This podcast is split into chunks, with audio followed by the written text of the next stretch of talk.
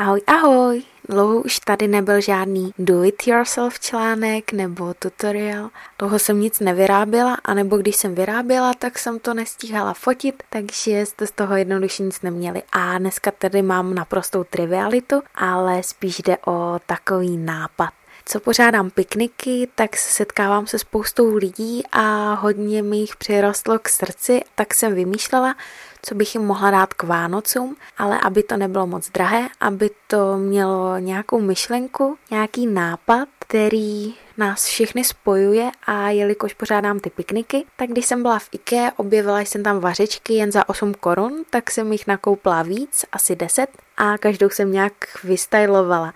Některé se povedly víc, některé míň. Jednoduše vybírala jsem barvičky podle lidí, které znám a u kterých vím buď to, jakou mají barvu kuchyně, a nebo jednoduše barvy podle toho, které se k ním podle mě hodí. A říkám si, že to je opravdu takový jednoduchý dárek, který snad neurazí a možná trochu potěší.